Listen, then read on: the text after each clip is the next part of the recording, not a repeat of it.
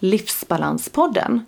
En podcast i samarbete med Martin Kagemark, sångare, musikalartist och entertainer, samt Martina Bov, Ray of Light Stress Management. En podcast för alla som är nyfikna på livspusslet, stresshantering och hur man kan hitta sin egen livsbalans. Spännande gäster och mycket intressanta ämnen inslagna i både råa, karga paket, likväl som mjuka, kärleksfulla papper. Hur ska vi leva våra liv i balans i en samtid som ständigt påminner oss om förbättringar, effektiviseringar och jäkt för att få vår viktiga livsbalans? Vi träffade Katrin Skoglund, konstnär, entreprenör och numera poddkollega hemma hos henne i Borås där vi samtalar om stressen i livet om hennes änglar med glitter och fnitter. Nu kör vi!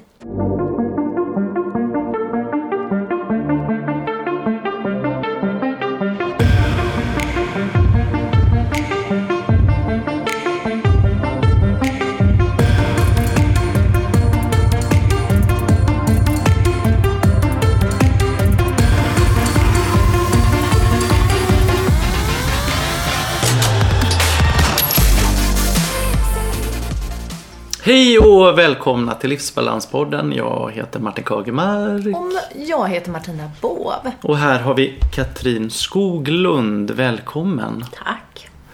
Hur mår du? Jag mår jättebra. Ja, vad härligt. Och vi är ju hemma hos dig i Borås. Berätta, vad- vilken stadsdel är det här? Mm, jag heter Norrby. Och jag brukar kalla det för Norrbys internationella. Ja. För ibland så tror jag att jag bor i Somalia. Eftersom jag har busshållplatser precis utanför och jättemycket invandrare runt här. Ah. Så jag brukar kalla det här området för lilla New York. Har jag alltid kallat det. För det är liksom, här är en sån liten affär där och liksom så känns det som man går i New York på någonstans. Känns väldigt internationellt här. Ja. Och så såg jag en journalist som hade skrivit att Norrby är som lilla New York. Så att, ja, där bor jag. Jag bor i lilla New York. Men hur länge har du bott här? Jag har bott här i oh, 30 år ungefär. Det är länge. Och du eh, eh, har familj? Berätta. eh, Du, du, har, eh, Jag lever ensam. du lever ensam. Jag lever ensam. Jag har en son som heter Arvid och är 28 år. Ja. Och sen har jag min katt Franco. ja. Ja, det är min familj. Och, och, och din son bor ju precis jämte dig.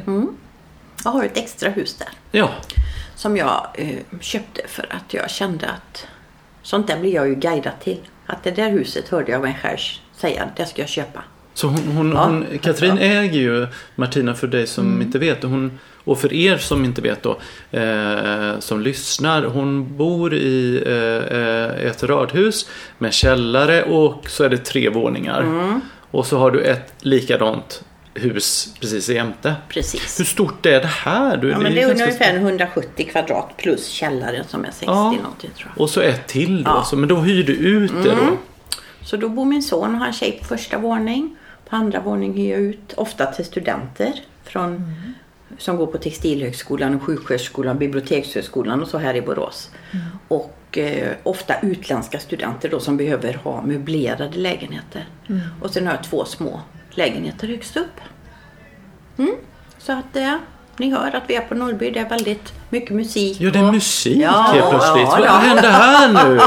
Härligt! Går de med högtalare då? Ja, går de lite med högtalare och så. Ah, Okej. Men annars är det ganska tyst och skönt och lugnt ju.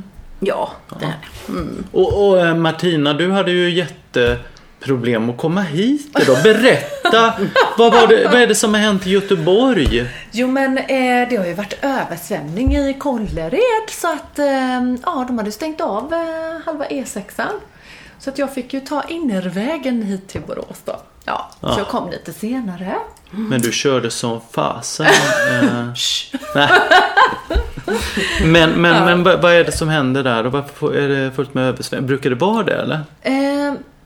Jag vet faktiskt inte. Jag har varit lite, eh, vad ska man säga, jag har stängt av den kanalen in lite. Jag eh, har valt att fokusera på positiva eh, saker. Så att jag har, jag har inte så mycket med mm, omvärldsbevakning Nej, jag och förstår. nyhetsflöden Jag och förstår. sånt eh, till mig längre. Så att eh, jag är ganska eh, omedveten om det. Mm. Förmodligen så har det väl hänt tidigare, antar jag. Men eh, det är ingenting som jag eh, Hur hanterar du den, så mycket över. den situationen då när du sitter i bilen då? Ja, jag fick ju lite panik som du hörde. Ja, och, och, helt plötsligt så är det stopp liksom och så ska... Ja, nej men det är bara att andas. Ja. Andas sig igenom. Meditera. Ja. ehm, så gott man kan och ja. Det är liksom det man får göra. Ja, det finns, det finns ingenting man kan göra i Nej. den situationen. Man har två val. Ja. Antingen väljer jag att bli jätteirriterad eller så väljer jag lugnet. Precis. Det är inte lätt att välja ibland men Nej. nej. Men jag tror vi alla tre har kommit till insikt i livet och, och vi tar till det ofta. Eller hur? Meditationen menar du? Ja, att man antingen väljer eh, att bli upprörd eller Ja. så väljer man att ta det lite lugnt. Precis. Eh, och jag, jag väljer ofta det att ta det lugnt liksom. Och att det löser sig. Jag får också träna på det. Man får ju sina utmaningar vissa dagar. Ja. När man har räknat med något och så blir det inte så. Men oftast numera så kan jag liksom tänka, ja men nu blir det så här. Det är ingen idé och liksom allt är precis som det ska. Hur är ni ute i trafiken? Är ni sådana som skriker och gapar? Och... Ibland kan jag säga, flytta på dig en idiot eller så. Ja, Och sen säger jag vitt ljus, vitt ljus för då menar jag inte riktigt det jag säger. Men, nej, men jag, kan, nej, jag är mycket lugnare nu. Förut var jag lite mer, jag kunde irritera mig. Men det var mycket jag kunde irritera mig på förut som jag har lämnat och inte bli irriterad och förklara det här med vitt ljus. Nej. Vitt ljus, Nej, men det, Katrin? det säger min... Eh, ehm, hon, när jag började min andliga bana, det låter ju så dumt, men jag gick in mer i, i andlighet och började meditera mycket och sådär. Och den kvinnan jag gick till, hon, säger, hon använder alltid det vita ljuset för vitt ljus är positivt ljus då. Och då har vi skojat alltid liksom. Så när det är någonting och jag blir irriterad eller händer något och säger jag alltid så här vitt ljus, vitt ljus, vitt ljus. Och då liksom kommer jag på att jag ska tänka på ett annat sätt så. Ja, Och, och jag gör ofta en, en ljus och regnmed, regnbågsmeditation. Där jag liksom börjar med att ta in vitt ljus i kronchakrat och så går jag ner med vitt ljus. Och, och så andas jag ut det mörka och så gör man den. Så att det vita ljuset har jag ofta när jag går in i en meditation. Att det är vitt helande ljus då. det blir som ett mantra. Ja. Kan du Precis. förklara lite om hur du eh, kom in på detta med meditation och den andliga vägen? Mm. Alltså, andligt egentligen är ju allt som inte vi kan ta på. Sådär. Men, men när man väljer mer och kanske går den andliga vägen som kanske är lite mer kärleksfull väg. Både till sig själv och andra. Så började det med att 1999, jag hade jobbat 10-11 år på ett stort företag i Göteborg. Rest hela världen, pendlade. Eh, hade fått Arvid så han var liten. Jag hade min man, han var hemmaman så jag kunde jobba precis hur mycket jag ville. Och pendlandet, jag hade jättemycket att göra och jag bara jobba och jobba och jobba och jobba. Fråga mitt i här. Ja. Hade du roligt? Jätteroligt. Ja, det har väl alla som går i väggen. Ja. De har alltid roligt på sitt jobb. Eller hur? Ja, och tycker det är kul att jobba och Ja. vill så mycket hela tiden. Och min chef när jag klagade på att jag hade mycket att göra så sa Mm. han alltid, men du måste prioritera. Och då sa jag, men lär mig att prioritera, vad kan jag ta bort? Men det ville han ju aldrig ta bort någonting då. Men eh, det visar ju sig så på mig att, att eh, jag hade tunnelseende och prickar framför ögonen, jag tror säkert i ett och ett halvt år. Och sen så hade jag en lång semester, jag tror jag hade fem sex veckor och kom tillbaks till jobbet. Och då hade jag gått ner så att i ett annat läge där jag inte klarade att gå, eh, liksom växla upp igen. Nej. Så jag jobbade bara några veckor. Och då var det en väninna till mig, en väldigt klok väninna. Eh, som var mycket, mycket äldre än mig. Och hon sa Katrin, jag tror du behöver vara sjukskriven. För då hade jag kommit hem och kastat grytor på min man när jag blev sådär arg då. För jag klarade ingenting som var negativt eller motstånd eller någonting. Och eh, då sa jag, jag tror du behöver vara sjukskriven och då är det inte en vecka utan du behöver vara längre sjukskriven. Och då vet jag, jag åkte ner till Kappahl dagen efter och då bara jag gick in i ett rum där och tittade på en tjej så sa jag bara så här, jag går nu. Jag orkar inte mer. Jag kom tillbaka två år efteråt. Jaha. Mm. Och du visste, visst visste du i dig själv då att det här kommer bli för lång tid framöver? Nej, jag visste ju inte det för Nej. jag ville ju fortfarande jobba då. Men Okej. Mm. ju, ju mer, alltså när jag gick ner mer i, i min ledighet då gick jag också in i en depression. Okej. Ja, så att ehm, då, då var ju det sådär att när jag gick och la mig på kvällen så tyckte jag det vore väldigt skönt om jag inte vaknade dagen efter. Men då hade jag också den sunda liksom, men gud du har ju Stefan och Arvid och då kände jag bara så här, de klarar sig.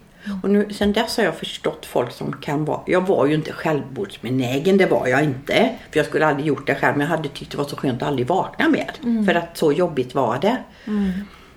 Men jag dömer aldrig någon eller tycker att, ja men gud, ja men ta livet av sig. Alltså jag kan förstå när det inte finns någon utväg för människor så är inte den vägen så konstig. Och Man ska absolut inte döma någon som är i depression eller så.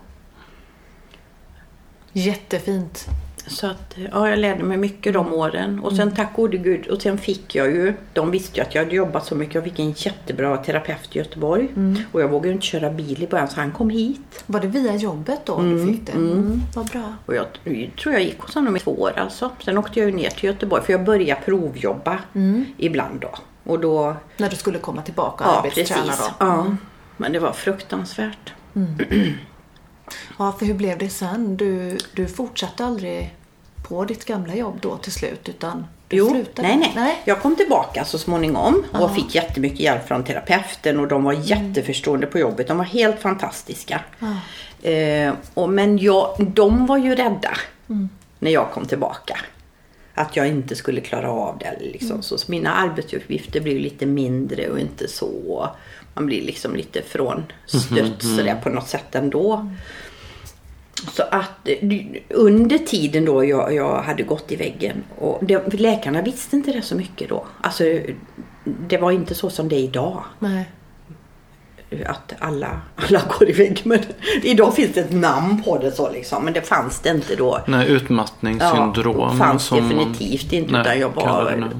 Men, men eh, nej, precis vad det Mm. jag tänkte fråga. Hur tog de det då, liksom sjukhuset? Men de verkar vara ganska öppna då och, och förstod. Och företaget. Företaget Hjälpte var ju dig. fantastiskt. Ja, Så du fick ju rätt hjälp Ja. direkt då. definitivt. Eh, Den, och han var psykolog. Mm. Och, han, och du var ju inne i en depression också. Så Mm. han förstod utmattningssyndrom och så, såklart då depression. Så att det, var ju, det var ju perfekt ju då. Mm. Och sen även liksom att det var mer kognitivt så vi gick ju inte ner i barndom och så utan det var här och nu. Hur är du? Varför reagerar du så? Varför behöver du jobba så mycket? Varför? Och då kommer man ju också fram till det att min mamma var väldigt så redig tös. Jag har alltid varit himla redig. Ska jag jobba? Man ska jobba, man ska vara redig. Man ska aldrig säga nej till jobb. Alltså jag var liksom uppfostrad så jag tyckte ju att alla andra som gick hem klockan fem, varför gör de det? Herregud, det här är ju vårt jobb. Man ska ju jobba och sådär. Man ska göra ju- rätt för sig. Ja. Och, så man får ju se eh, de sidorna hos sig själv också. Så man lär känna sig själv väldigt bra i det. precis. Men då började jag i alla fall eh, meditera mycket. Och då gjorde jag den här ljusmeditationen. Så han förde in dig. Nej, Nej. det var en annan. Det var en annan kvinna Ja. som, som jag gick på meditation här hemma. Och jag gick på mycket healing och mycket Ja men hur, sån här hur, började, började det då? Ja, hur började det? Alltså, fann du det då när du var sjuk? På egen hand? Eller? Ja, men jag, jag, jag har en, en väninna som, som, eh, som är, ja, eh, läser tarotkort Ja. och ett medium och liksom så. Så jag, jag, jag kände att henne går jag till. Mm. Så gick jag till en zonterapeut som också är väldigt mycket i händer och känner väldigt mycket. Jag gick mycket hos henne. Hon hjälpte mig med helhet i kroppen och sådär för den var ju också i obalans. Så du gjorde inte det här någonting innan du blev sjuk? Jo, men jag har alltid varit intresserad. Ja, Jag har alltid gått ja. och spott mig och Mm. liksom gjort, ställt horoskop hos folk och liksom så här. Men jag hade ju aldrig hållit på med meditation Nej. och mindfulness och liksom så det här. det? Det, ja, det har jag ju liksom börjat med efter det. Men det var ju att hela den banan kom in. Och sen efter några år när jag var tillbaka i, i livet någorlunda, men jag kom aldrig tillbaka helt och jag gick aldrig tillbaks upp till heltid heltid igen. Nej. Utan jag jobbade bara fyra dagar och kände att jag vill ha mer tid. Och då har man ju också insett att livet är inte bara arbete. Det Precis. finns något så mycket annat. Och då um, gick jag ju, um, och så pendlandet till Göteborg tog mig jättemycket vid den här mörka årstiden som kommer nu. Är det snö? Är det halt? Jag har inte hunnit byta till dubbdäck och så. Fick jag lite så här panik. Jag, jag såg liksom inte i mörkret och köra och sådär. Så en dag kom jag hem till Stefan som jag var sambo med då. Som också är arbetspappa. Och bara sa jag orkar inte mer. Och då hade den här, eh, me- eh, me- me- det här mediumet, Mamma Shiva heter hon, eh, sagt till mig så här, för hon ett hus på Bali. Och så när hon la kort och vi satt och mediterade så hon bara, jag, kommer, jag känner att du kommer till Bali. Jag känner att du kommer komma och hälsa på mig på Bali. Jag tänkte, ja, det kommer jag aldrig göra för det var så dyrt. Och det kostar jättemycket varje vecka man skulle vara där för då, då är man bara med henne. Och hon liksom bara jobbar med mig från morgon till kväll när jag vill. Och så kom jag hem en dag och sa Stefan så här, nu orkar inte jag mer. Jag orkar inte pendla mer. Och jag grät och jag tyckte det var så jobbigt och det var ungefär oktober eller september så där när den mörka årstiden kom då. Och tittade han bara på mig så sa han så här, men säg upp dig då. Och detta var ju då efter att du kommit tillbaka och försökt igen. Mm, och, det här var 2007. Ja, Så det var ju liksom år. fem år efter Ja. jag hade kommit tillbaks till jobbet igen. Ja. Och då tänkte jag, nej men det kan jag ju liksom inte göra. Jag bara säga upp, men jag hade ju en bra lön och Stefan var, han hade nog börjat på Stadsteatern. Ja, han hade jobb då i alla fall, för han var ju hemmapappa i 12 år med våran son. Så att jag var liksom försörjaren i, och där, i våran familj, så därför kunde jag jobba hur mycket som helst. Mm. Och då så sa han så här, men, i, ja, men jag, jag, jag måste vara ledig. Ja men sa han, åk till Paula på Hawaii. För det hade jag en kompis som bara åkte till Hawaii och sa till mig när hon kom hem, jag har ett kall. Och sen flyttade hon och så kom hon hem tillbaka 25 år senare. Oj! och sen Inge, min väninna som var 70 år, hon drog till Australien när hon var 70 år liksom. Nej, Ja, ja. Coola väninnor. Ja, och då kände jag så här, nej, så jag Stefan, jag åker med mamma Shiva till Bali. Jag gör det, sa han. Så då ringde jag henne en fredagkväll och sa, nej kan vi åka till Bali? Va? Så när du vill. På måndagen klockan 12 när jag var på jobbet, då hade jag tagit semester i tre månader. Eh, och resan var beställd. Hon satt och väntade på resebyrån om jag fick ledigt. Så, och det fick jag. Och sen åkte vi två veckor eller någonting efteråt. Ja. Och då åkte jag till Bali. Och vad hände på Bali? Ja, alltså och innan jag åkte så säger min pappa, så han var också en väldigt vis man. Min pappa såg bara allt fint i alla människor. När någon sa något om någon så sa alltid min pappa så här, men jag ser bara det fina i människor. Han var väldigt fin. Då säger han så här, du ta med dig lite akvareller och papper för du kanske får jättetråkigt för jag skulle vara borta i fyra veckor. Och jag hann liksom inte landa på Bali innan jag började måla och mina änglar kom till mig. Det var så Ja, de kom ja. till dig? Och jag målade och jag målade. Jag låg i sängen. Hela sängen var full med vattenfärger och jag låg med pannlampa för det var ju kolsvart. Vi bodde ute i djungeln. Vi hade liksom inga grannar eller så där. Och så hade vi en, en, fam, en balinesisk familj. Var, kvinnan, farmor i familjen var alltså medicinkvinna. En väldigt aktad sån uppe i Ahmed i, på Bali. Så hon gjorde ju alla örter och gick och plockade blommor och så gick hon till templet och så fick hon dem eh, vad heter det, välsignade från prästerna. Och sen kunde hon då göra massage med den här oljan som hon gjorde av rosenblad och eh, jasminblad. Så jag fick ju massage varje dag av henne. Och då kunde hon liksom balansera kroppen. Hon kände precis hur jag mådde, så här, magisk kvinna sådär då. Ja, och och jag bara målade och skrek och sjöng och om vartannat och jobbade. Och så kunde, varje dag när jag kom upp så stod det rökelse utanför min dörr och det låg lite såna här små jasminer och såna här grejer. Så jag satte liksom små såna här grejer i pannan och så som de gör där.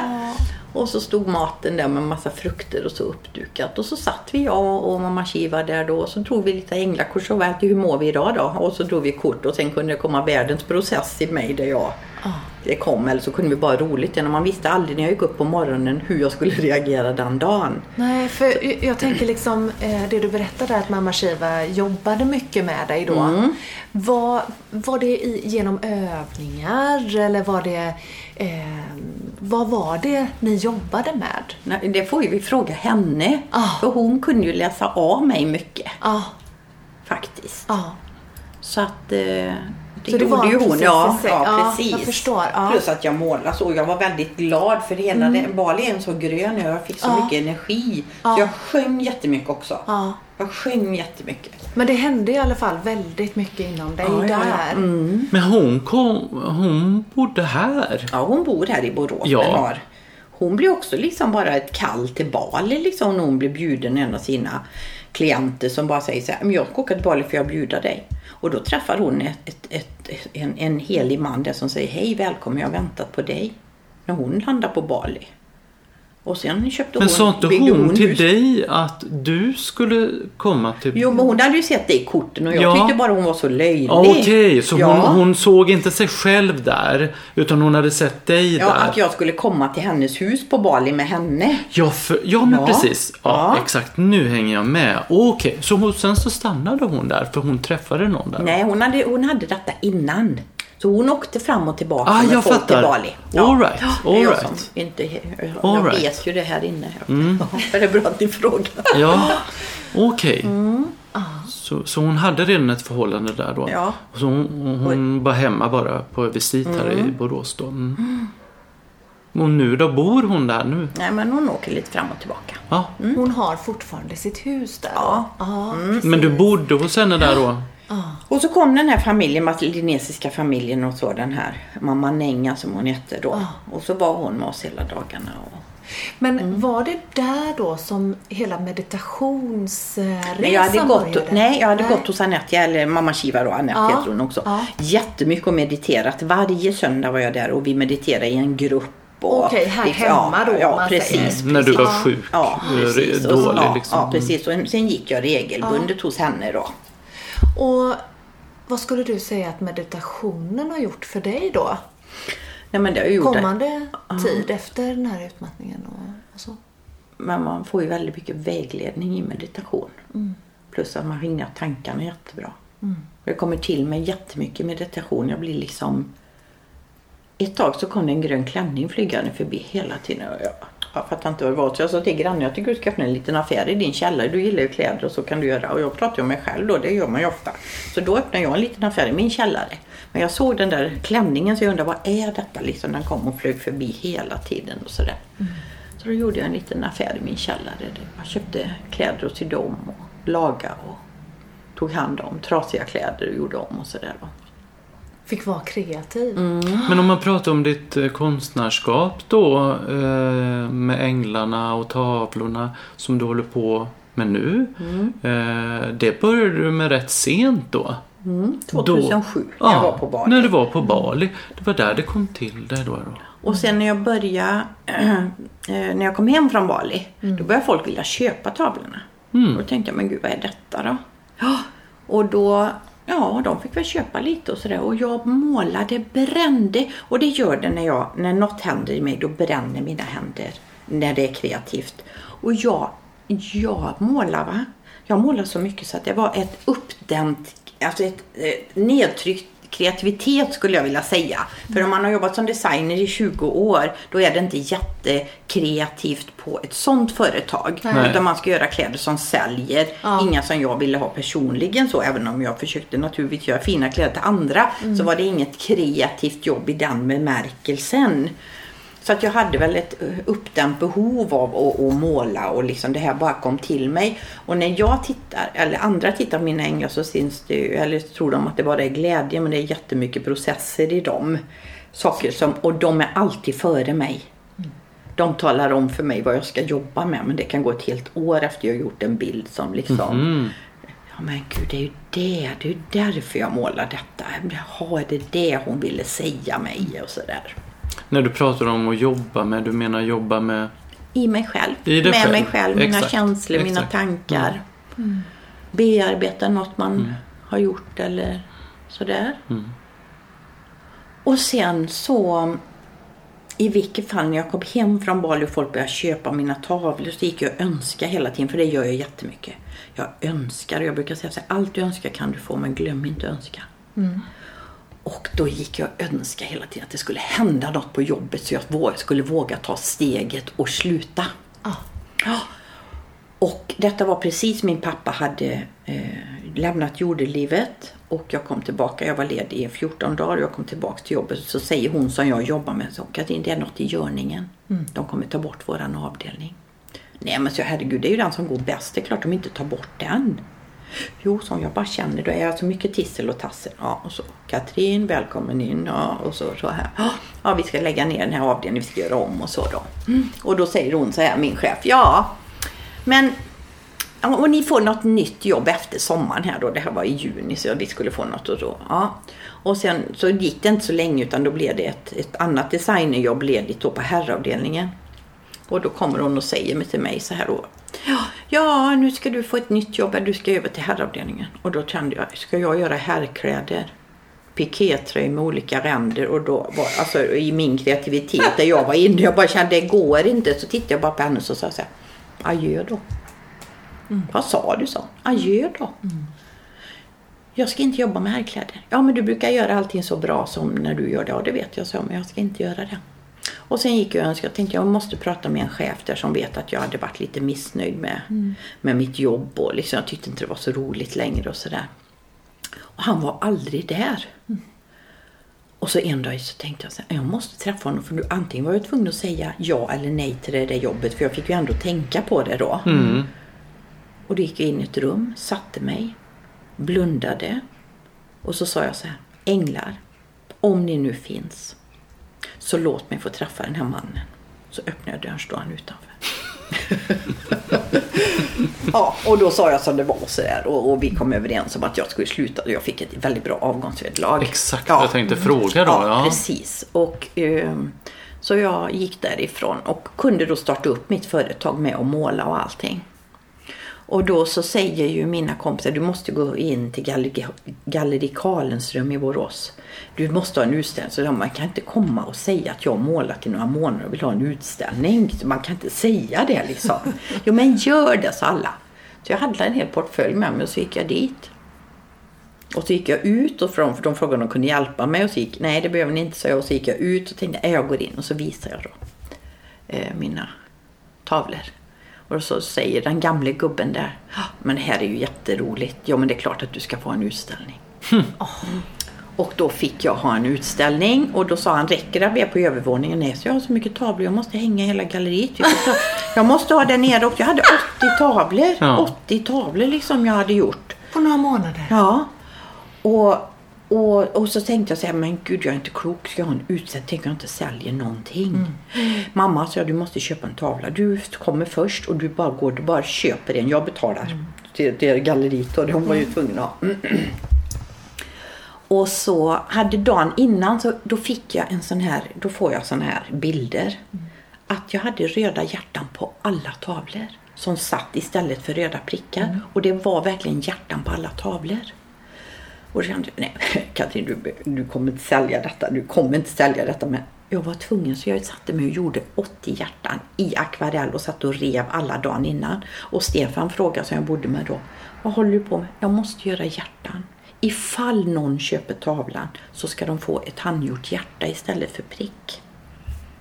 Så, men Vad du- var det med prick då? Ja men du vet en röd prick om man säljer en tavla så sätter ju de en röd prick Ja, du menar på. så, ja. Ja, ja. Och då ville Ja. jag ha, ha ett rött hjärta på. Ja, om ja. Jag, och jag såg ju hjärtan på alla tavlor. Det var ju det som var så konstigt. Jag vågade inte säga det. Mm. Men så sa Stefan, du behöver inte göra så många. Du behöver inte göra en till varje. Jo, Jo, måste för det ska ju göra bli det. Ja. Du, folk slogs om mina tavlor. Det stormade in folk på galleriet. Och jag, första dagen sålde jag 60 tavlor. Du skojar. Mm. 60 tavlor. På lördagen sålde jag resten och på måndagen åkte jag dit och hade jag suttit på söndagen sen och målat 10 nya som jag hade så här halvfärdiga och de var sålda på kvällen. Vad Oh häftigt. Ja, så det var liksom bara, och det, alla de här hjärtarna jag hade fått till Ja. mig, de, det var ju sanning. Mm. Och, så det kan jag få till mig, inte jämt men Då och då. ja. då och då. Kommer det. Mm. Och sen efter det så har jag ju målat och så har jag gjort min lilla webbshop och så har jag gjort brickor och kuddar och änglakort och så. Ja, så änglarna lever jag med. Precis, Ja. det har ju blivit ett signum. Ja, det är jättefina produkter måste jag verkligen säga. Vi har jättemycket tavlor av dig. Ja, och Både- brickor. Va? Och brickor. Och brickor och, och eh, vykort och eh, vad, vad kallar du presentkort? Ja, eller? ja, ja, ett sånt här födelsedagskort och Ja. bemärkelsekort och så. Precis. Både i, i Nacka och i Palma. Där vi bor också. Så, och de är så fina och vackra. Och, mm, jag har gett många gånger till eh, vänner faktiskt. Så det är så fin present. Det, man blir glad av eh, tavlorna. Och, även, och det ska man ju bli. Men de betyder ju otroligt mycket för dig också som man inte riktigt vet om då från grunden. För vissa eh, figurer har ju följt med dig hela tiden ju. Eller alla följer väl med. Det är ju samma figurer som följer med. Fast i olika alster. Ja. Och, och när jag, jag, ja. såg, eh, när jag såg dina produkter hemma hos eh, Martin och Christer. Alltså jag blev så kär. Mm. Framförallt i de här korten. Så att det tänker jag här nu. Efter vi har avslutat podden så ska jag köpa med mig lite, lite produkter hem faktiskt. För jag tycker de är jättefina. Mm. Och det har jag tänkt på nu i ja, ett halvårs tid i alla fall. Mm. Lite längre kanske. Ja. Så jag är jätteglad att vara här och få träffa dig också. Men du, hur kommer änglarna till dig då? Då, då, då är det, måste du meditera då? ja, men det bara kom. Det och då började jag det bara- rita. Ja. Det, det bara kommer? Är det så i din process nu också om du ska sätta dig och rita? Är det så att du eh, att det bara kommer? Eller är det så att du eh, har någon form av eh, eh, vad ska man säga, någon form av disciplin. Att du tänker, ja klockan åtta på morgonen, ja nej men nu går jag upp och så sätter jag mig vid bordet och så ser vi vad som kommer. Eller hur funkar Nej, det? men jag känner när pennan går. Ja. Om pennan går och det blir en bra skiss. Då, kan, jag- då är det den dagen jag ska skissa ner mycket som Ja. kommer då. Ja. Ja, och, och sen kanske jag har jättemycket skisser och så börjar jag måla som nu när jag eh, skulle måla till min almanacka nästa år. Precis. Då hade jag kniven på strupen och Ja. då kan jag skapa att det börjar hända något. Men det kan också vara en dag när ingenting blir fint när jag skissar på det. Nej. Då är det bara att lägga undan. Ja. Och så börjar jag dagen efter. Men det är väldigt bra för mig att ha lite kniven på strupen. Eller att jag vet att då ska jag ha en utställning. Ja. Då, då kommer, Kommer det liksom. För behöver jag inte heller ha något klart alltid sådär. Nej. Ja men det är ju lite så säkert när Ja. ni också ska Ja. göra något. När man Oh, har ja. kniven på strupen då gör man det. Ja. Och då blir det så roligt och liksom så här. Då går man in med det med fokus Ja, liksom, på ett annat sätt. Ja. Men blir det för mycket så kan det ju verkligen bli stopp. Så det gäller ju att hitta en balans där. Mm. Men nu pratar Ja. jag ju om änglarna som kommer till dig eh, lite mer abstrakt. Om svar och, Ja. och sådana där grejer. Mm. Hur, hur, hur ser du på det? Hur, när när Men- kommer det till dig? Hur Ja, men- kommer det till dig? Meditera. För du sa ju så att, till oss innan att du, du sitter ju inte på ett ställe ut- och mediterar utan det kan vara vad som helst. Förklara mer eh, hur, hur, vad är det som händer liksom? Jag gjorde en ängel en gång med en hammare som har nå över huvudet. Och tänkte varför gör jag det med en hammare? Men det är så här. Att låter vad det är, hur man blir guidad då. Men det är precis som någon slår mig i huvudet, lite så knackar. Och då, kun, då kan det till exempel vara så här. Hör av dig till henne. Jag vet Arvid och hans förra tjej skulle ha en lägenhet. Och det finns en kvinna i Borås som har lite lägenhet och jag känner inte henne speciellt väl. Och då var det någon som knackade med huvudet och så hör av dig till henne. Och då skriver jag bara hej, jag bara ifall, ifall jag vet att du har lite lägenhet och du har möjligtvis inte en lägenhet till min son. Oj vad konstigt att du skriver nu, jag har precis fått en uppsägning. Så då fick han. Och sen en dag så skulle våra grannar sälja sitt hus och det visste inte jag men min för detta hade tagit ett kort på huset som skulle ut på nätet då. Och då ligger det på bordet så jag varför ligger Perssons hus här? Ja men de ska sälja, säger Stefan då. Och då var det någon som knackade med huvudet och då hörde jag mig själv säga det ska jag köpa. Och då sa Stefan, vad sa du? Jag ska köpa det huset. Och då sa han, det fattar du att vi inte kan köpa ett hus till. Och, så här. och jag bara sa det hela tiden som ett mantra. Jag ska köpa det huset. Så, så det, det, är, det är någon som knackar dig Ja. i huvudet rent eh, abstrakt ja, då, ja. känslomässigt liksom. Och, och du, du bara säger det? Ja, Ja. och då lyssnar jag ofta på det. ja.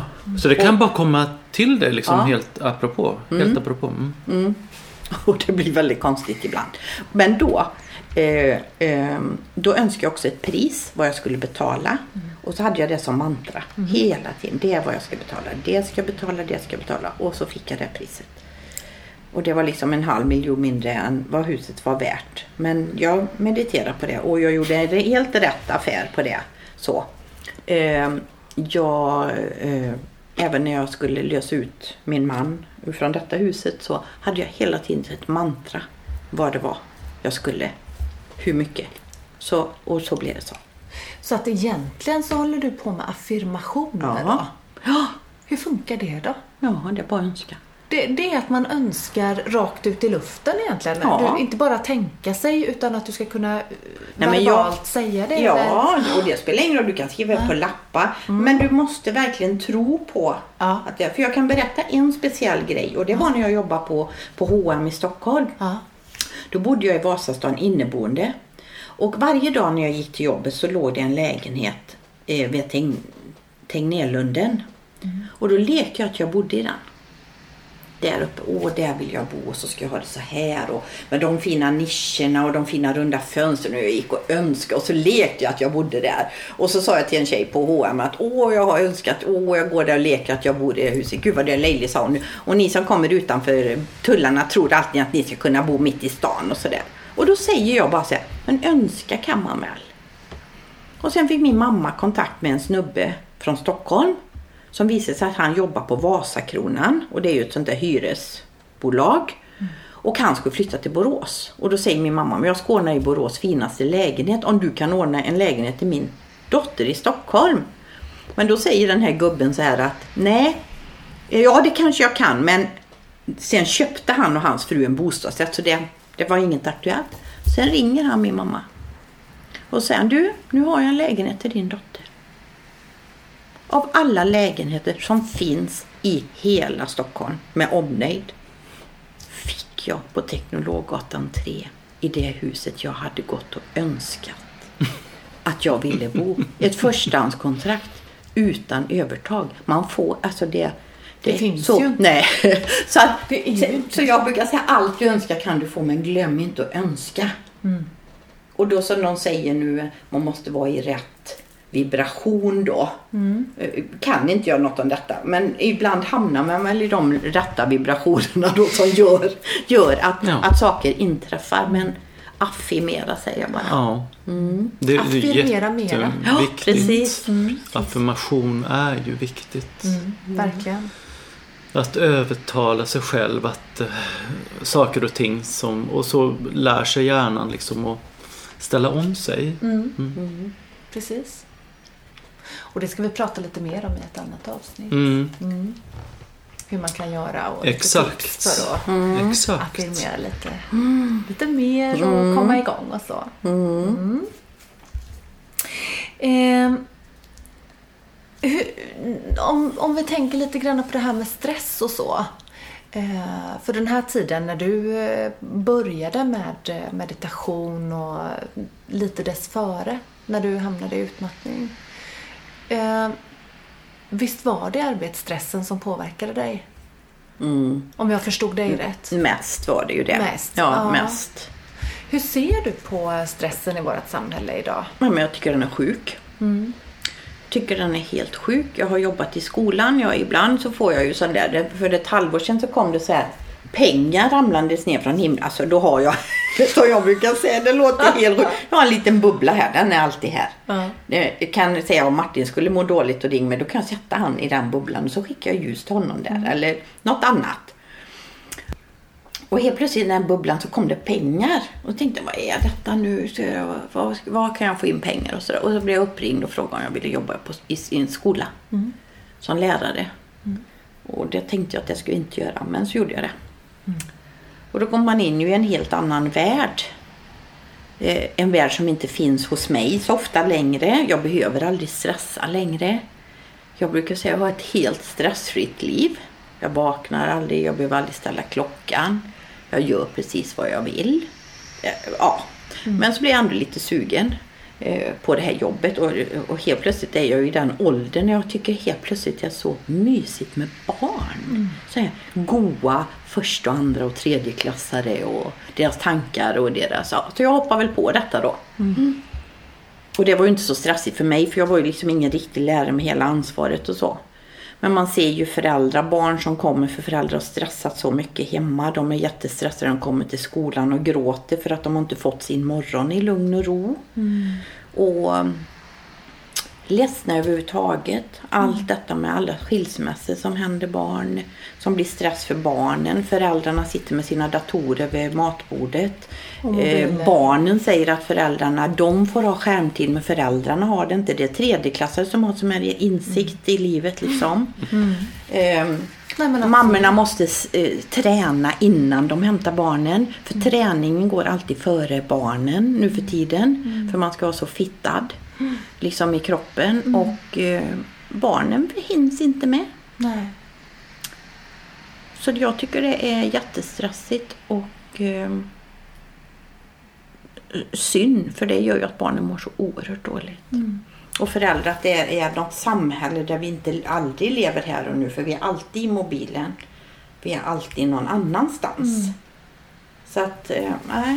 Mm. Och lärarna är jättestressade för de har sådana jättekrav på sig. Det är för lite personal. Det, alltså allting är stress för att också, nu är det inte så i den kommunala skolan att det ska vara vinst men man ska ju nej. hålla ner ekonomin hela mm. tiden. Så det finns aldrig tillräckligt med resurser och därför är det jättemycket lärare som går i väggen och, och personal överhuvudtaget. För det är för stressigt. Men jag tror också det där att på helgerna Mm. Liksom. Och då ska man också göra så himla roliga saker med sina mm. barn för de måste ha så himla roligt. Mm. Och det enda barn kräver det är att mamma och pappa finns, finns hemma. Mm. Sen kan barnen vara ute i trädgården och inte se mamma och pappa men tryggheten att veta att de finns där. Mm. Mm. Så att, Precis. Jag är rätt arg på den där stressen faktiskt i samhället. Att vi jobbar så mycket så att vi inte tänker för vi måste ha allt det senaste. Man kan välja att ha ha jättefina second hand-möbler. Man kan välja. Mm. Man har alltid ett val. Man har alltid ett val.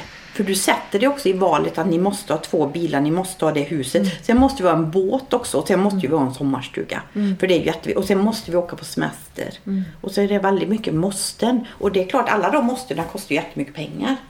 Men väljer man att ta bort alla de här måstena mm. så kan du leva ett mycket, mycket, mycket billigare liv, enklare liv och i mer harmoni tror jag. Mm.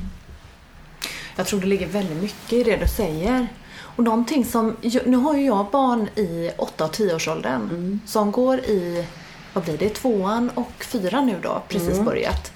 Eh, någonting som jag ser i, tyvärr då lite grann i deras, inte bara i deras närmsta skolmiljö men i skolvärlden överhuvudtaget är ju att väldigt många barn blir diagnostiserade med bokstavskombinationer och, och sådär. Och jag vet inte om det har med, med just stressen i samhället i sig men att det eh, sätter press även då på eh, lärare och skolsystemet och resurser och resursplanering och eh, för hur de andra barnen utan problem ska kunna klara sig i en klass med väldigt få lärare och vissa barn då som börjar bli ganska stora skaror mm. Mm. Eh, som behöver särskilda, liksom, som har särskilda behov mm. under skoltid. Mm. Eh, och det är också någonting som stressar de eh, vanliga barnen, mm. ska man kanske inte säga, men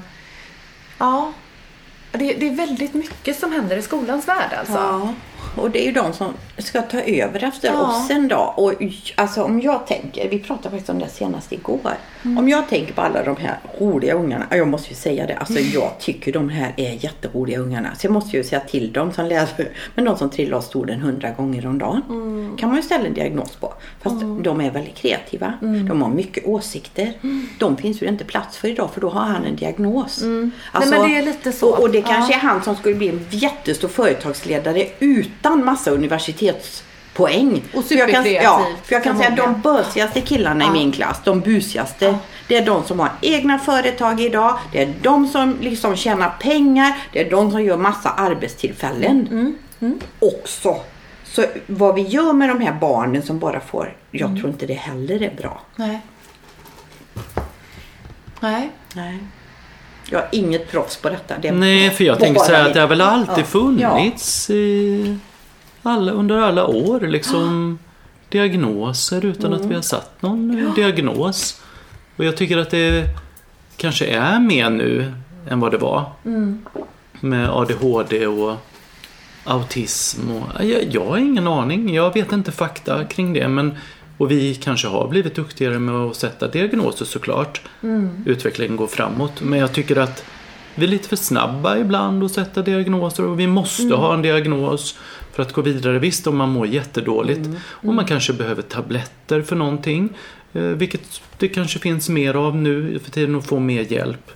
Eh, så är det ju bara bra. Men eh, ibland så går det lite till överdrift tycker jag. Att man hela tiden ska sätta olika diagnoser. Jag vet inte. Jag tycker det är lite too much ibland. Men jag tror hela, hela samhället med all stressen Mm. och allt det man ska hinna med så mycket om man ska vara så lyckosam och det, Mm. det ska dras ner på folk och då klart det blir en stress. Men vi kan ju också välja väldigt mycket efter jobbet då. Mm. Vad vi gör med våra liv. Eh, ibland kan jag bli tokig. Jag läste om en mamma som skrev, och hon är känd på TV4 den här kvinnan. Att idag var jag tvungen att ta med mig barnen till jobbet på ett möte. Eh, för att de var sjuka och det blev lite si och så på mötet. Men det gick ju lättare sen när min man hämtade dem när han hade varit och tränat. Och då känner jag så här. Ah, ursäkta? Gå hem, ta med dina barn i skogen och klättra i träd. Så får du din träning. Eller hur? Ja. Ja, det, det är ju konstigt. Ja, det är väldigt ja, konstigt ja, det samhälle. Och barnen, som jag säger ibland på skolan. Oh, får jag säga detta? Ja, jag säger det i alla fall. Alla har inte diagnoser. Många är jävligt ouppfostrade. Så ibland kanske det hade rätt att sätta gränser. Och det är så här att alla barn kan vara busiga i skolan när de aldrig är där hemma. Men idag tror inga föräldrar att sina barn har några som helst fel. När jag kom hem och hade varit busig och fröken hade själv så sa min mamma, vad har du gjort då? Idag tror föräldrarna mer på barnen än vad de tror på skolan. Mm. Så att det är helt fel. Barn har alltså inga fel idag. jag Eller busigt, tyvärr- jag tycker det är rätt roligt. Jag Ja. tycker inte det är. Ja, nej, men eller jag tror tyvärr att det kan ha med att eh, dagens föräldrar är så busy. Så att de orkar inte gå in i det. För går de in i det då vet de att det blir väldigt, väldigt mycket. Jag kan tänka mig att det kan vara så. Eh, och att man kanske inte ens reflekterar över det. Nej, men att de ska i hitta felen. De ska hitta felen. det är eh, hos diagno- ja, eller eller skolan, ja. diagnoser på barnen. När det kanske bara handlar om att bara vara där. Mm. Och se barnen. Ja. Eh, men det är ju väldigt många liksom som, som pratar om det. Eh, just med liksom egen tid och många föräldrar då som kanske jobbar väldigt, väldigt mycket och som eh, de vill hinna med och träna och få sin egen tid innan de tar hand om barnen. Och, ja, det, ibland undrar man lite vad, vad, vad är liksom vettig egentid? Är det att ta hand om sin familj eller är det att få en paus från eh, det här eh, enormt energikrävande jobbet som man eh, kämpar för att upprätthålla liksom sin status med? För att kunna dra hem den där liksom lönechecken och ja men lite så. Fast Men jag- egen tid är ingen rättighet när Nej. du har barn. Nej. Det Nej, finns nej. ingen. Du har en familj och den, den, den behandlar man väl. Den är man med. Egen tid, det, är så löjligt ord så jag blir tokig. För Sen- är det så att du har barn och familj, då har du det. Precis. Och då undrar jag, då tänker jag lite så här. Faktiskt att hur funkar det egentligen? Varför tar inte föräldrarna med sig barnen och tränar? Om de måste träna. Ja. Det är ju kul. Det är ett sätt att umgås. För mig är det jättekonstigt. Men, men det här med egentid då. Ja. Det, hur tänker ni då? Hur ska man få den här egentiden? Jag vet att du gillar inte ordet. Men hur får man den där egentiden då som förälder? Ja, men eh, ja, det, det är ju faktiskt en väldigt bra fråga. Ehm, Måste man ha egen tid? Nej, det är det jag undrar liksom. Jag tycker Måste nog man att- ha det eller liksom är, är det viktigt att komma undan lite ibland och meditera eller? Precis. Där tror jag att, alltså hade fler mediterat så hade man inte behövt den där berömda egentiden. För då hade du fått en paus, du hade fått liksom komma ner i varv, gå in i dig själv. Du får liksom så mycket utav det. Men det ska ju till ganska mycket för att man ska bli en van meditatör liksom. Mm, men jag tycker till exempel om man är en familj med mamma och pappa, det är ju inte alla förunnat, väldigt få förunnat idag. Eller så har man barnen varannan vecka och då har du verkligen en hel vecka egen tid. Och sen kan du lägga då, och som jag tror väldigt många tycker är skönt. Men du kan ju också göra så här att idag lagar pappa mat med barnen för de kan vara med och laga mat. De kan skära grönsaker. De kan stå och veva i grytorna. Det är inget farligt. Det är jättemysigt. Man umgås, man lär sig, man lär sig smaka av dofter, få vara nära pappa och stå där. Och mamma hon ska meditera en stund, varsågod. Eller ta en promenad. Det är en liten egen tid, men mer än så. Gå ut med väninnor, jag måste åka till, på weekendresor för jag måste ha eget. Nej, inte så länge du har barn. För det är de som är viktigast. Jag tycker det. Jag kunde aldrig lämna mitt barn på dagis. Jag ordnar på ett annat sätt för jag klarar inte av att ha den där. Nej. Eh, jag vill inte uppfostra mitt barn så. Nej. Och, och sen finns det inte val så. Men vi gick verkligen när Stefan var hemma. Vi levde på min lön. Vi hade ett billigt hus. Vi behöver aldrig ha mer än en bil. Vi hade en billig bil. Alltså, det behöver inte vara flashigt då. Så mun efter matsäck. Mm. Ja. Ja. eller, ja, verkligen. Men vi gick ner en hel lön. Precis. Nu låter jag tuff va? Men jag är i den åldern det- som man kan vara så Men här det är- tuff, Ord och inga visor. Ja, precis. Ja, Jajamän. det är, det är rätt tufft det du säger för det är jättemånga som inte klarar det. Nej, men det handlar ju Det om det. ålder också. Alltså, jag, Ja. alltså, jag, jag kan bara gå till mig själv. Jag har inga barn, men jag kan gå till mig själv att det var viktigt en viss period i livet att, att göra vissa saker. Att utvecklas på ett visst sätt och tjäna pengar och, och göra det och det och det och det. Men nu, alltså jag, nu är jag ju 45 och jag tycker jag har genomgått ganska mycket i mitt liv ändå. Och jag tycker inte Vissa saker och ting är inte så jädra viktiga så som det var förr. Nej. Jag har, men jag tror många måste eh, gå igenom den där processen för att förstå. Och jag dömer ingen för jag vet samhället är så här idag. Ja. Att det är stress, föräldrar hinner inte. Man vill ha så här mycket. Men man kan också välja att kliva ur ekorrhjulet. Så Ja. det är det jag menar. Och det är faktiskt kärlek både till sig själv och till sina barn och till sin familj. Så att det är ju faktiskt väldigt att respektera sig själv och kliva ur. Och, och kanske leva lite mer här och nu. Och Idag. det, det är ju faktiskt så att välfärd idag, det mäts ju inte längre i pengar utan det mäts med, med hur mycket tid du faktiskt har att lägga på saker som är roligt med din familj, med vänner. Eh, Men det gäller ju att man ska komma dit på något sätt. Mm, det, och det är ju svårt. Alltså. Och då måste Många man av ju... oss går in i väggen. Ja, men då måste man ju precis. komma till det här att försöka meditera och, och, och lära känna sig själv på, på riktigt liksom. Innan man kan ta till sig de grejerna. Ja, för man lär verkligen känna sig själv när man gör det, eller hur? För du, när du arbetade så mycket som du gjorde, då kände du väl inte dig själv? Nej. Alltså kände dig själv inombords. Du bara flög ju och Ja. bara "Åh", liksom. Åh vad jag är poppis på jobbet. Åh vad jag är Ja, duktig. men du hade wow. kul! Ja, ja, ja. men det, Ja. du, du kände inte. Du, du liksom... Mm. Det var inte på riktigt ju kanske. Det gick för fort. Mm. Du hann inte med. Det gjorde ju inte jag heller, ska jag säga. Men vi har ju ganska mycket gemensamt du och jag Katrin ju. Mm. Ehm, och eh, faktiskt om, om vi pratar om eh, min man Christer. För du har ju känt Christer sedan eh, Jag var 12 år. Du var 12 år. 48 år. Mm. Ja, det är ju magiskt. Och han var då eh, 14 år. Det är två år emellan er. Mm. Ja.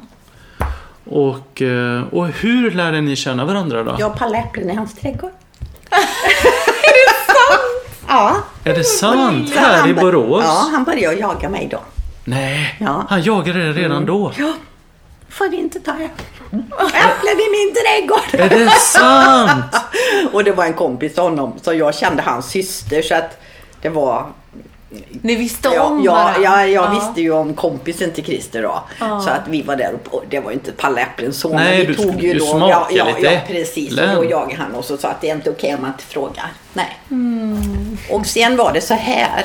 Att så skulle ju vi då bli ett par och det var ju så löjligt, vi var ju så unga. Och då, det var inte alls, han var inte intresserad av mig och jag var inte intresserad av honom. Men det var min kusin som tyckte att de här två tokiga människorna, de passar nog bra ihop. Så hon gick till Christer och frågade, min kusin Katrin, hon frågade chans på dig och jag visste inte detta. Och sen kom hon, jaha säger ju Christer, då tackar man ju ja ofta. Och sen gick hon till mig och sa att Christer Björkman han frågar chans på dig, vill du vara ihop med honom? Ja, och då ville jag inte ha så fast förhållande. Så där, ja men jag kan, vi kan ju testa. Ja. Och då var vi ihop, fast vi hade liksom aldrig velat det, han eller jag. Nej, ju Utan inte hon tyckte- nej, knappt. Så, så då var vi lite ihop sen. Ja. Den där hade någon som förmedlade era, Ja. era liksom tjänster? Precis, typ, som vi inte visste om. Varken han eller jag. Mm, på den vägen är det. Ja, och, och sen höll det ju på då i fram och tillbaka sju år. För ni var ju verkligen tillsammans en tid också när ni blev lite äldre då va? Ja. Ja. Vi var ju så unga. Vi visste ju inte riktigt hur ett förhållande skulle vara. Vi hade så fruktansvärt roligt. Så att eh, vi hade nog mer kul än ett par om man säger så. Men vi, vi liksom... Men när, när jag pratar med honom så säger han ja men det är den enda tjejen jag har haft. Ja. Så att på, för, för hans del så är det då så att ni var tillsammans en tid. Ja men det var vi ju. Ja. Alltså, ja men vi var ju ett etablerat par så. Ja. Vi skulle ju förlova oss kom vi på. En gång när vi gick på stan så gick vi och köpte sådana 10 kronors ringar. Mm. Så förlovade. Och sen kom helt plötsligt Katrin och Christer förlova så fick vi en massa grytor. Jag tror fast jag har någon jävla gryta kvar. Och, och vi hade ju liksom bara gjort detta lite sådär på. Vi var lite dramatiska. Vi ville ju väcka uppmärksamhet både han och jag. Ja. Och då var det så himla. Vi var de första som skulle... Vad var det för diagnos tror du? Ja. Nej,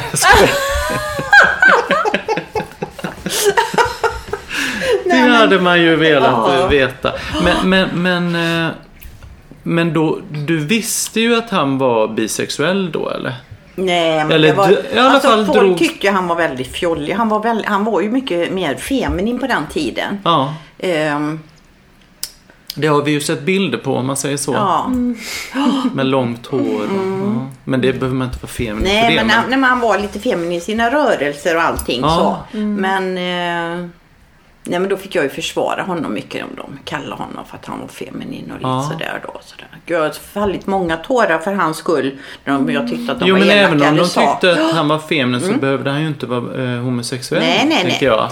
Och det var ju rätt få. Vi hade någon man här i Borås som hette Fröken Kurt. Som var nå han var ju psykiskt sjuk också. Han trippade omkring Ja. i högklackade skor och långbyxor och dansade på stan och hade hatt. Det var ungefär det man visste. Ja. Men då blev det så sjukligt för han var ju även sjuk. Ja. Men vi kallar honom för Fröken Kurt. Och då var det ju en sjukdom Ja, på den tiden också ja, för den delen. Ja. Och dessutom var han psykiskt sjuk. Så, Ja. att, så att det precis, fanns inte sådär ja. himla många. Vi hade någon på Stadsteatern och sånt där också. Så Christer berättade aldrig för dig att han kände... Fast han gjorde ju det långt innan som ni pratade i hans. Alltså när han Ja. outade så visste ju alla vi. Han är ju alltid liksom från, jag kommer inte ihåg.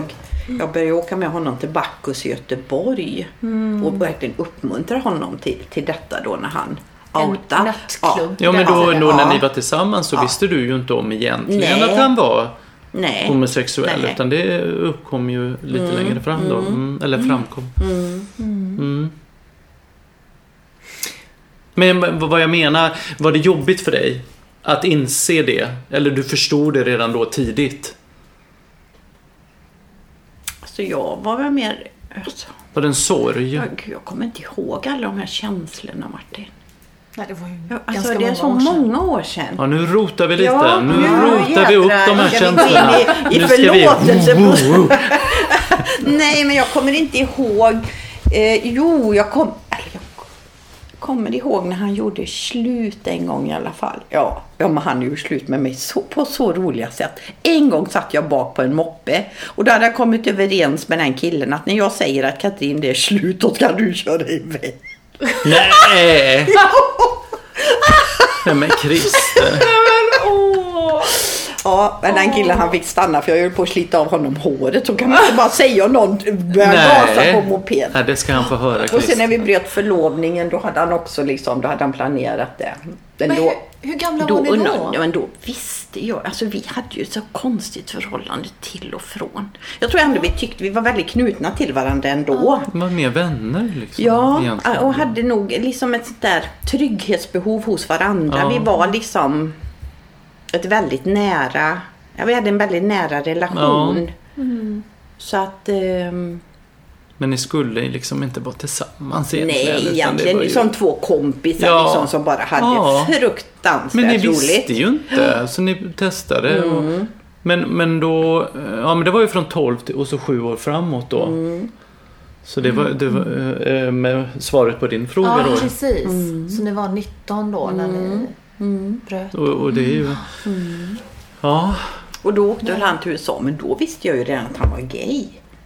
Då, ja, då hade vi varit nere i Bacchus långt innan dess. mm. Ja, jag vet inte riktigt hur Nej, det hur där det var. Liksom, hur det. Utan fram- vi levde ett, ett liv och jag bara sydde jättemycket kläder till oss och vi bara var som vi var på maskerad varje dag och bara levde ut allting och hade plymer i håret och fick ringa taxibilar med luckor i taket för vi skulle komma ut med våra plymer i håret. Alltså vi har haft så mycket roligt och varit i USA Så och gjort fick dem.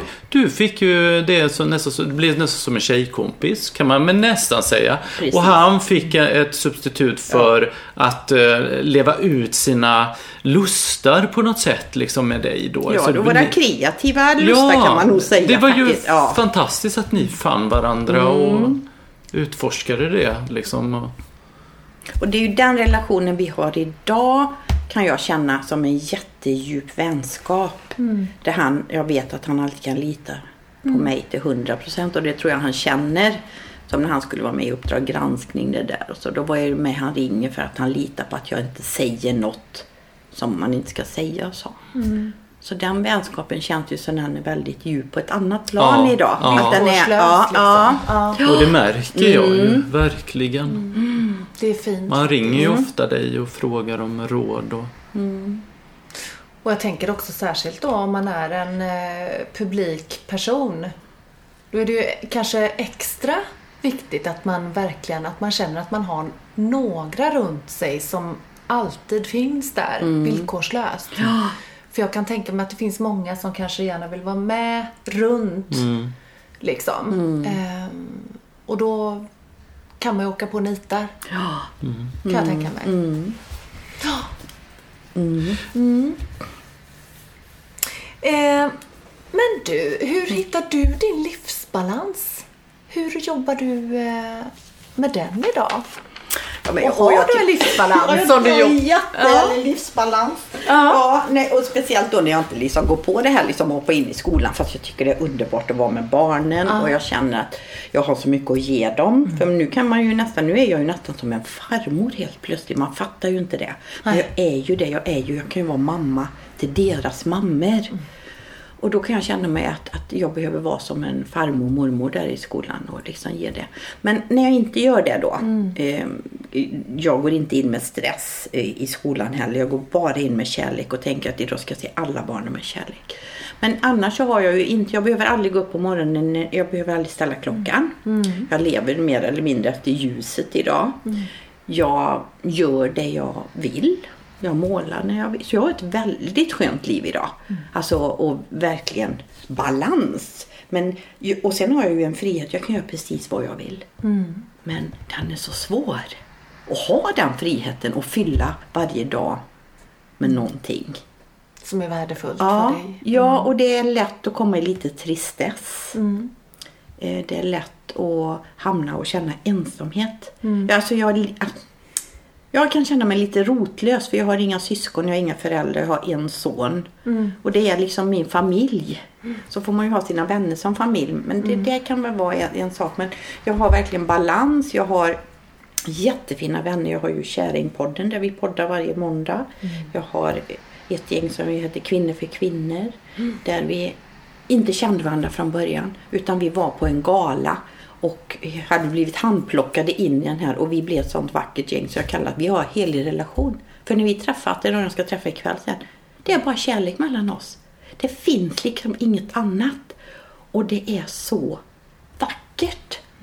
Och likaså mina poddtjejer där i Kärringpodden. Det är liksom också en relation. Vi känner inte heller varandra. Men vi har hittat någon balans i varandra.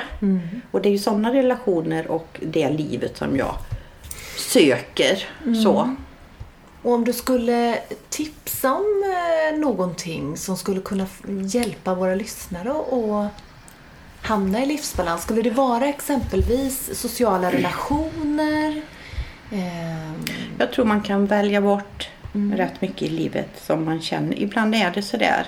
Ja, men man har vissa vänner, bekanta som ja, men man umgås men det kanske inte ger så mycket. Man kan välja bort. Man kan välja att göra mindre saker i livet. Jag tror Skala faktiskt ner. det. Ja. Ehm, ja, meditera och yoga. Men det kan ju också bli en stress. Jag måste springa på yoga. Försök Precis. att hitta yogan hemma. Försök hitta meditationen hemma. vad kan man göra då? Ja, men, Har du några kan ha yoga? Jag har ju yogamatta här på golvet ser ni ju. Då kan jag lägga mig och göra lite rörelser. En jättehärlig ull, ska jag säga till lyssnarna. En fårskinn på. Ah. Och sen har jag ju min härliga fåtölj där borta. Där sitter jag varje dag nu Mm. och mediterar.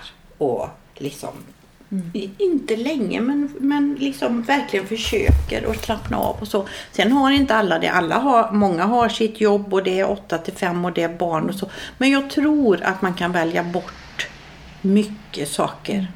Och kanske se det här är en period i livet nu som som är jätteviktig med barn och familj eller hur man gör och så försöka dra ner på saker. Det är ingen annan som kan ändra sitt liv brukar jag säga. Det är bara du själv. Och det är synd, man kan inte skylla på någon annan heller. Och det brukar jag säga, det är jävligt jobbigt att jag inte har någon att skylla mitt liv på.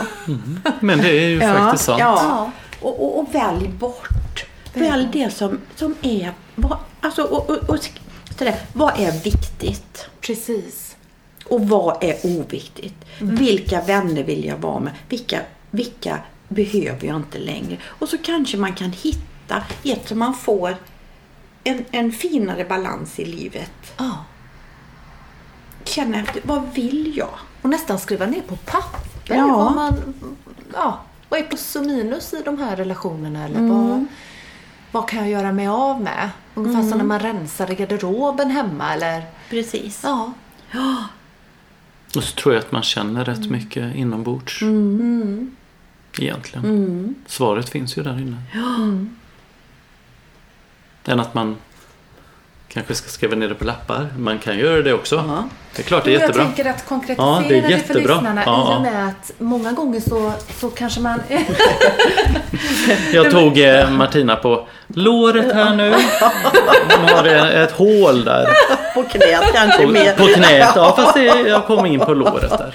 Nej, men jag tänker bara så här att många gånger, de som lever i den här konstanta stressen, Mhm. att de kanske inte har nått in till sina känslor. Nej. Det är det Då jag menar. Och då man kanske ju man måste kon- konkretisera Jajamän. ner på papper.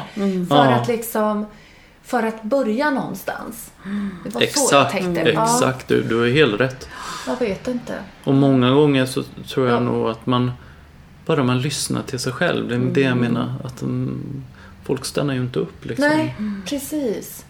Men jag tänker bara på en sak när jag har varit på yoga. När jag har gått på någon kurs då. Då kommer folk och stressar in va. Och sen innan eh, läraren kommer in så pratar de och pratar med sin väninna. och- så här. Istället för att gå in, det är alltid kanske lite vacker musik, det är tända ljus. Gå in, sätt dig och ta in. För är du så stressad och inte kan koppla av innan du börjar yoga så tar ju det också en stund innan du kommer in i rörelserna.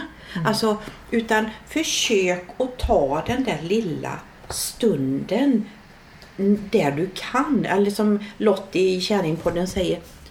Ta tre djupa andetag. Det låter så dumt men det är så viktigt. Och du kan ha, det finns en här liten app på mobilen med korta, korta meditationer. Jag kommer inte ihåg vad appen heter nu. Du kan gå in på toaletten på jobbet två minuter och bara liksom komma ner Mm. lite, så lite, lite grann. Och två minuter har vi alla. Ja. Och toaletten går vi alla på. Ja, precis, precis, precis. Det Ja. svåra, ja, precis. Det är inte omöjligt. Nej, men det svåra är ju när man kommer in i ett rum där man kanske ska ha en klass då. Där någon kommer till en och börjar prata hela tiden. Och det är väldigt, väldigt svårt att hålla den distansen och säga liksom att nej men jag eh, måste vara för mig själv nu. Alltså det är ju så svårt. Eh, Jag har problem med det själv. Ehm, Och jag har inte riktigt hittat något sätt än. Hur gör ni? Men Nej. om jag är ute och ska föreläsa någonstans då måste jag gå in i mig själv mycket. Alltså så här. Och då är det en del som kommer fram så säger jag, kan jag ta dem i handen och säga. Du, jag svarar jättegärna. Men nu innan jag ska hålla mitt föredrag så måste jag få vara lite i tystnad. Så vi tar det sen. Jättebra. Liksom. Väldigt fint sätt ju. Ja, och liksom även om det är yoga eller vad, vilka som Mm. är. Så, du, jag ska bara gå in i mig själv lite nu och försök du göra det också. Så, så tar vi det efter. Så, Och att man säger kanske att man att jag gör det. Jag, jag vill. Sen får den avgöra vad den vill göra. Ja. Liksom. Men eh, den personen, ja.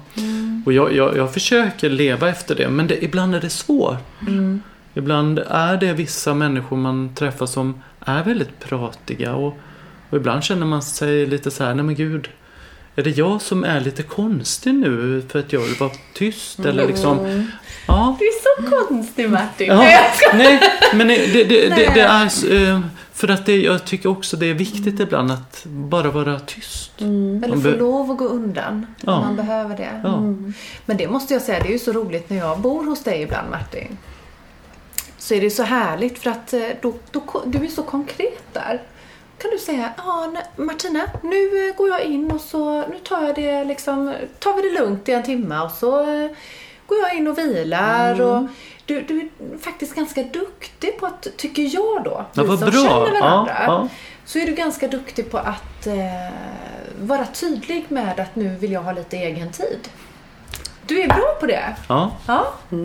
Eh, däremot eh, så kan det ju vara så att du kanske känner att det blir lite svårt att vara så tydlig då bland folk som du inte känner eller om det är det du menar. mm, att man blir man lite så, o, ja, så inte man blir otrevlig. Mm. Ja.